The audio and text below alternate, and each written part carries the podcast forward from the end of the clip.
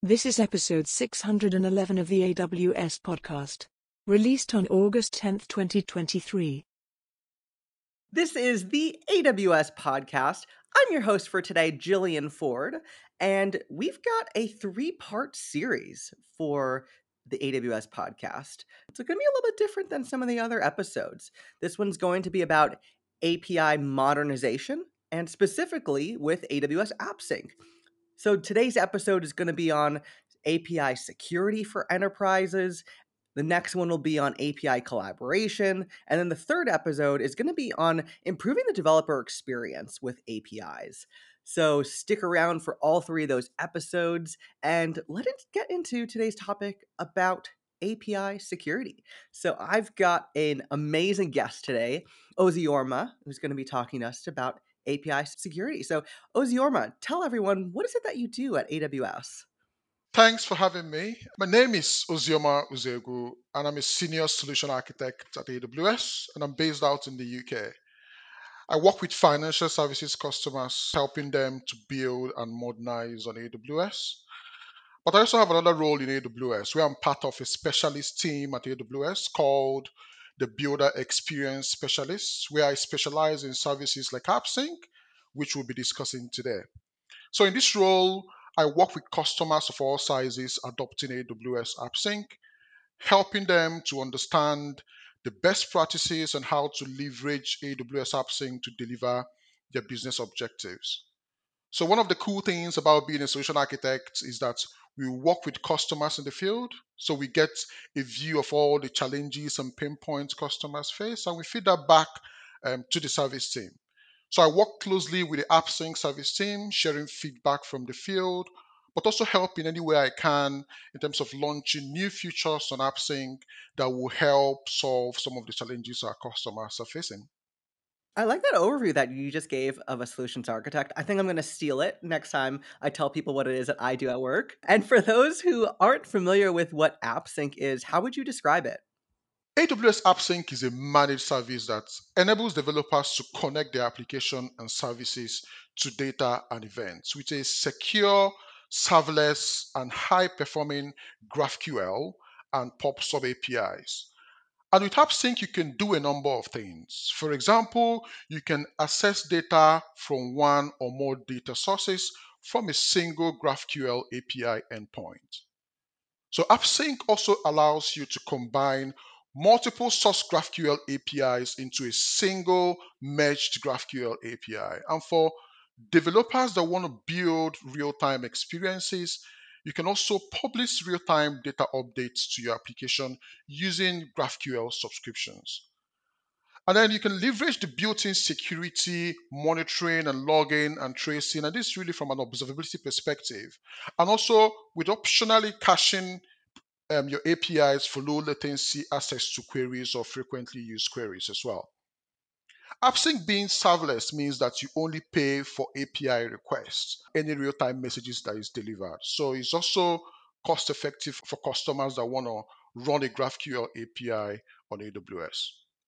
I really like your explanation. I think what you're getting at is the complexity now that APIs are having to really be able to demand for applications of all different types of use cases. But I want to take a step back because even though GraphQL has been out for almost 10 years. It's kind of crazy to say that. There's still a lot of people who are new to the paradigm of GraphQL versus REST API. So can you walk people through what's the difference between the two? Yeah, this is definitely a question we get a lot from our customers. But before I dive into the differences, I must say that REST API have been around since the 2000s, and it provided an accepted set of guidelines to create reliable stateless web API. And REST is still widely used today in the industry. So we usually recommend customers to review their use case and use the right tool for the job. But to help customers make that decision, I think I will call out some of the value proposition of GraphQL and where it can be a very good fit. So GraphQL is a query language for APIs and also a runtime for fulfilling the query. The key value proposition of GraphQL is that it really allows API consumers to request for the data they need, and the GraphQL server will return only the requested data, nothing more and nothing less. Say, for example, you are building an application where you have a mobile and a web version. The front end that renders the web or the mobile could be different. So, for example, on the mobile app, you can return only a subset of the data to accommodate the small size of the screen. So with GraphQL, you can build a single API endpoint that can be used for both web and mobile apps, with each interface only querying for the data they need to drive the UI. So this is different from REST API, where you potentially have to make multiple API calls to return all the data you need to render the UI. This would be multiple round trips, which potentially introduce latency as well. And on the other hand, if you want to build your REST API to return only the data required for your front end, this will lead to tight coupling between the front end and the back end, which impacts things like agility and usability of the API. Another thing I also want to call out is that as we see customers continue to adopt cloud services with data hosted in different data sources, GraphQL API can help to combine data from multiple sources and return a response to the users. So customers do not need to maybe build multiple APIs for each data source or build ETL pipelines to move data to a single data source. You can have a single API endpoint that queries multiple data sources, returning only the data requested by the client.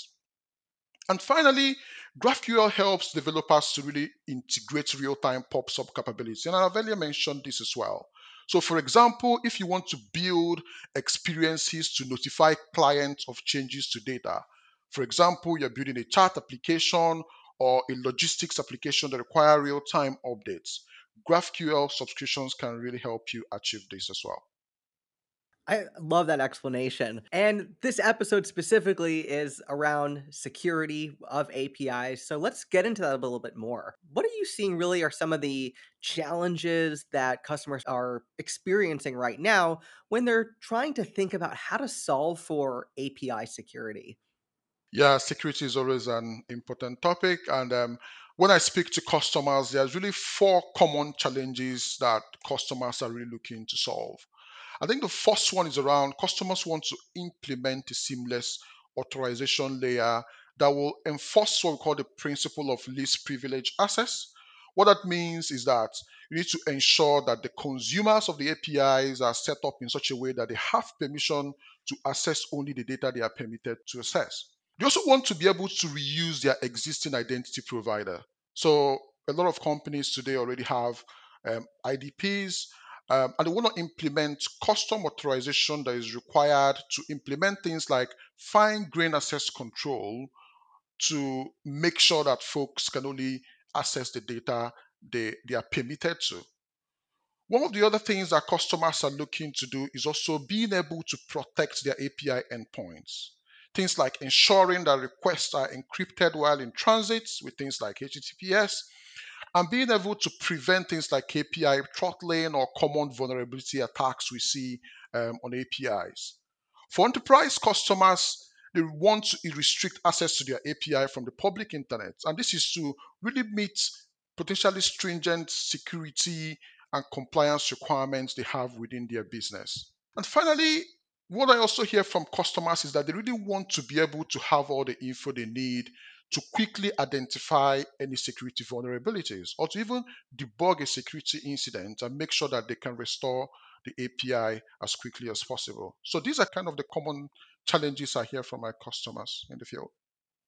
I hear those too. And I work with early stage startups. So I know the people who are listening right now, they're probably nodding their head. You said something there that like resonates with them. And the people who maybe are either new to AWS, maybe they're just new to development, or maybe they're starting a business right now, they're probably going to hit one of these four challenges. And so they're probably wondering right now, okay, what is it that I do? And so maybe specifically, if you can talk about how AppSync really can help with security from that perspective. I think that's going to help them come up with a more actionable plan. Yeah.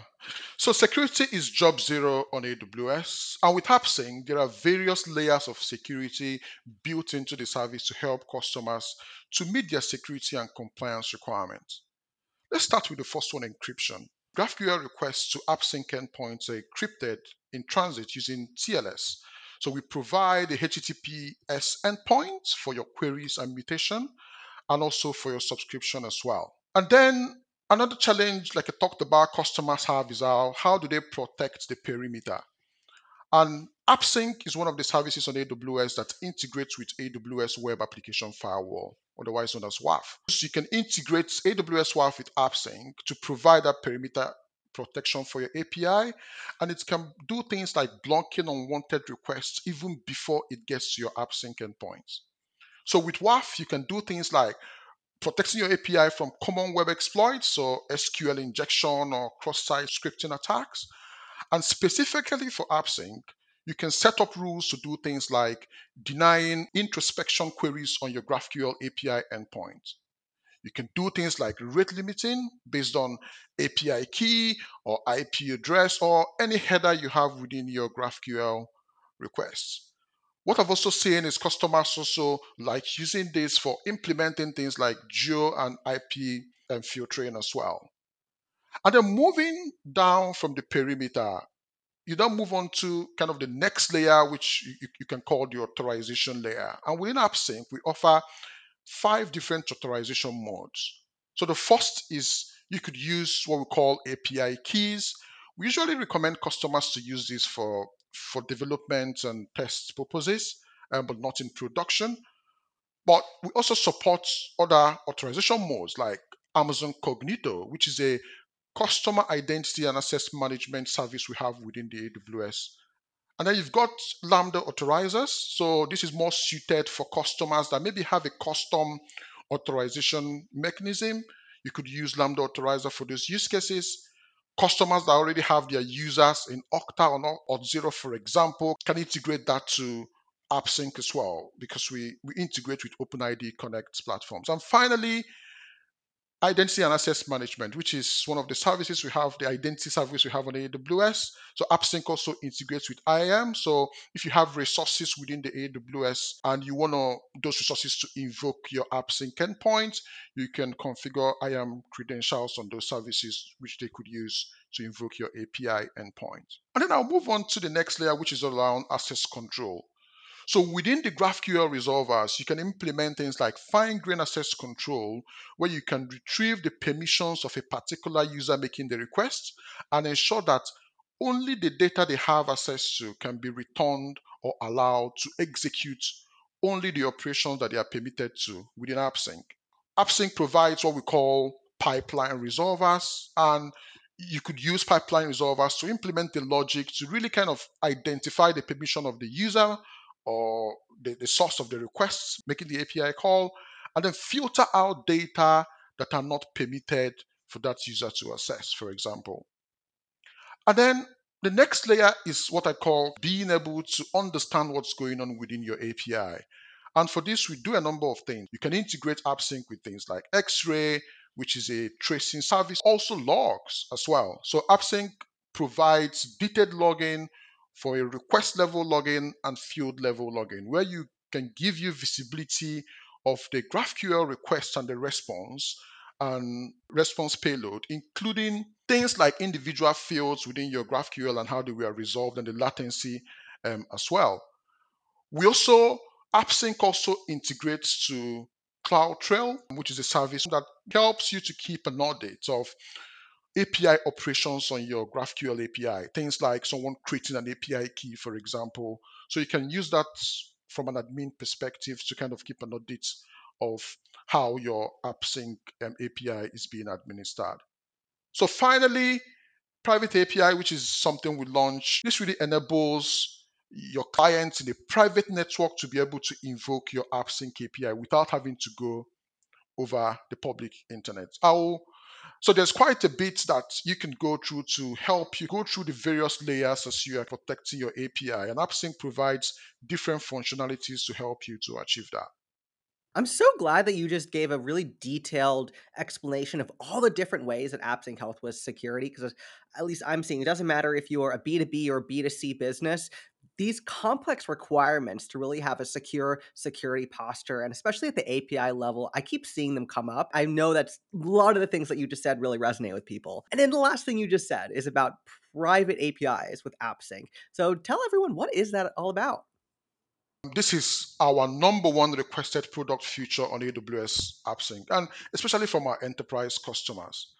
So let me take a step back. So prior to this release, when you create a GraphQL API on AppSync, a public endpoint is generated, which can be used to send queries, mutation, or subscription requests to your API. But what this means is that clients within a private network, say for example, Amazon Virtual Private Cloud, which we call VPC, or on-premises network, will need a sort of a network route through the internet to reach the public endpoint. So this can be really a challenge for some customers that need to either change their security policy or firewall rules to be able to send requests to the AppSync endpoint. So what we've done with private APIs is that your request to your API will go through the AWS private network without going over the public internet. So customers can simply set their APIs as private when you are creating your API. If you look at the console, we've upgraded that experience of creating your API as well. Just to check off a button, you can make your API private. Once you do that, you can attach an interface VPC endpoint in each of the VPCs where you want, in the same accounts where you want to invoke the API from. This will use what we call AWS Private Link to route your traffic using the AWS network to your AppSync endpoint without going over the public internet. This is really exciting. I think a lot of people right now, their heads are spinning. They want to be able to get started. They know that they've got to be able to have better security with their APIs. So Ozioma, where should people go if they want to really learn more about AppSync, this new launch announcement with private APIs? I would say we released the launch blog on the AWS mobile blog channel, where we talked about what this new feature is all about and provided a step-by-step guide showing you how you can go on the AWS console and begin to create your private API, integrate that into a VPC, and start invoking your API. So check that out. We also have our product pages and documentations as well, which reflects a lower level detail on how you can get started with setting up your private API. And again, if you want to learn more, feel free to reach out to your AWS account teams, and we'll be happy to jump on a call to have a more detailed chat about your use case and see how we can support. Ozioma, thank you so much for spending time with us today on the AWS podcast. Thank you for having me.